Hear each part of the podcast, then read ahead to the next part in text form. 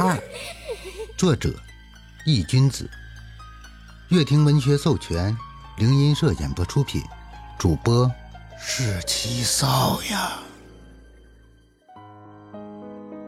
第16章，生死之情。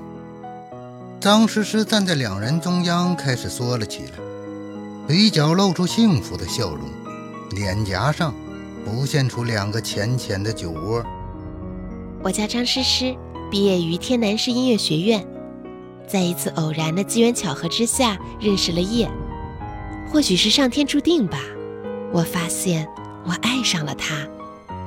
说到这里，张诗诗扭捏了一下，甜甜地笑着，如一个大家闺秀一般，与之前将贼吓破胆的样子判若两人。我们发展得很快，很快就同居在了一起。他每天都很辛苦，每天早早的起床，拿着夜晚熬夜画出来的作品拿到集市上去卖，而卖画的钱却都给我买了零食、衣服什么的。这个傻瓜，自己却舍不得给自己添一件新衣，将所有的最好的都给了我。他说要让我变成世间最快乐的百灵鸟，他要努力攒钱，将来说要娶我，让我穿上最美的婚纱，在万众瞩目之下走上婚礼的殿堂。有一次我问他为什么对我这么好，而他却说，爱一个人就应该把最好的给他，不能让他受委屈，即使自己衣衫褴褛，也要让爱人衣着光鲜。我感动得稀里哗啦的。说到这里，张诗诗肩膀有些颤抖，眼眶泛红，竟是流出泪水，声音变得有些哽咽。看到这一幕，张天志有些愕然，因为他清楚，鬼之所以留在人间，是因为生前的执念在驱使着怨气的滋生，从而危害到活人。不过鬼流眼泪更是闻所未闻，这是多伟大的真情，又是多么强烈的执念，能促使阴魂拥有生前的情感，死后都记得自己深爱的人。张诗诗抬手摸了一把脸上的泪水，继续说着，随着我们在一起的时间变长，我发现他竟然是一个孤儿。你知道我当时内心有多震惊吗？可以想象得到，一个人流浪到这座陌生的城市是那样的无依无靠，没有亲人，就算被人欺负了，也没有人能为他讨回公道。这一切他都没有告诉我，只是自己一个人承受下来。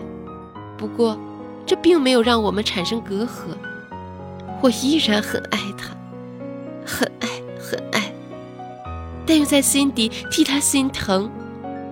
从那以后，我知道我不能再任性下去了，我不忍心看着他将担子继续扛在自己的身上，我开始替他分忧。还有什么困难是2个人共同解决不了的呢？那段时间我过得很开心，也很充实，我感觉我可能是这个世界上最幸福的女孩。说到这里，张诗诗叹了一口气，颜色暗淡。可这一切又像是老天开的一个玩笑。那是一天早上，我像往常一样早早的起床去给叶买早餐，在过马路的时候，一辆大货车像疯了一样的撞了过来，我根本来不及反应。说到这里，张诗诗开始咬牙切齿，身上鬼气不受控制地涌了上来，身体在微微颤抖，整个人逐渐变得开始恐怖异常。张天志目光一凝，神情开始变得严肃起来，手里紧紧地攥着木剑。宋哲抿了抿嘴唇，大手落下，拍在张诗诗的肩头，好好讲。随着这一巴掌的落下，张诗诗身上的鬼气顿时烟消云散，恢复了平静。张诗诗感激地冲着宋哲笑了一下，深深地吸了一口气，继续讲述起来。就这样，我变成了鬼，可是我放不下，我爱他，为了他，我甚至可以付出一切。我心疼，你们不知道，我每天看着夜日渐消沉的样子，心里有多么的痛。明明一直在夜的身边，可是他却看不到我，我有多么的慌张。于是我努力地想让叶见到我，在他所画的作品上面附上了一缕我的阴气，这样我就能很快地出现在叶的面前了。今天是我的生日，虽然我不在了，可是叶却并没有忘记，还专门为我精心准备了这一场烛光晚餐。说着，张诗诗有些激动，眼睛里闪烁着异样的光彩。前面张天志一直在安静地听着，直到这里，他再也忍不住，声音冰冷，冷冷喝道：“这不是你扰乱阳间秩序，也不是你不入轮回的理由。”张诗诗连忙摇头解释着：“不是的，叶的技术很精湛，画卖得很快，所以我只是在画上留了一点阴气，根本不会害人性命，他们顶多会失眠2天罢了。”张天志冷哼一声，皱着眉头指了指趴在角落里昏迷不醒的黄毛，问道：“那他呢？你怎么解释？还有外面封的一个，也是你的作为吧？”“那是他们咎由自取。”张诗诗嘴角蠕动，冷哼了一声。听到这话，张天志额头青筋暴起，面红耳赤。“他们怎么了？你要这样害他们？”“他们是小偷，是来这里偷爷辛辛苦苦赚的钱的，他们活该。我只是吓了他们一下，没有害他们，谁让他们不惊吓的？”“即使是这样，他们也应该由法律来制裁，不是你这只鬼能够肆意妄为的。”张天志手中的剑指向他，语气冰冷，没有半分怜悯。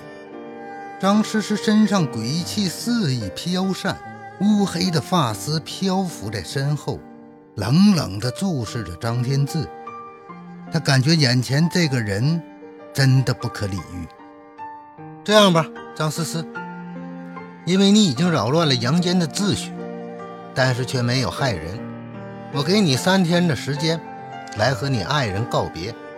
时间到了，不管成与不成，你都要放下执念，转入轮回，怎么样？”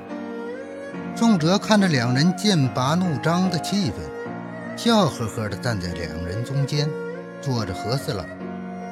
听到这话，张诗诗散去了周身的阴气，眼神冷冷地看着张天志，缓缓地吐出了一个字：“好。”张天志也收起了手中的剑，看着宋哲，欲言又止。对于这个熟悉而又陌生的人，他有些看不透。倒不是宋哲偏袒张诗诗，而是他搞明白了一件事：鬼物自己放下执念，转入轮回，远远要比杀死鬼物获取的阴德多了整整10倍。这是什么概念？假如消灭了一只鬼，获得的是3天的寿命，但如果帮助其完成执念，让他自己入轮回，他获得的寿命将是30天，整整1个月。这对于宋哲现在的情况来说，简直就是雪中送炭。而且消灭鬼远远要比完成鬼的执念难得多。从烂尾楼中的红衣女鬼就可以看出来，吃力不讨好的事情谁会去干？就在这时，一阵脚步声突然响起，宋哲和张天志皆是向门口望去。欢迎收听这个鬼差有点二，本章已播讲完毕，感谢您的收听。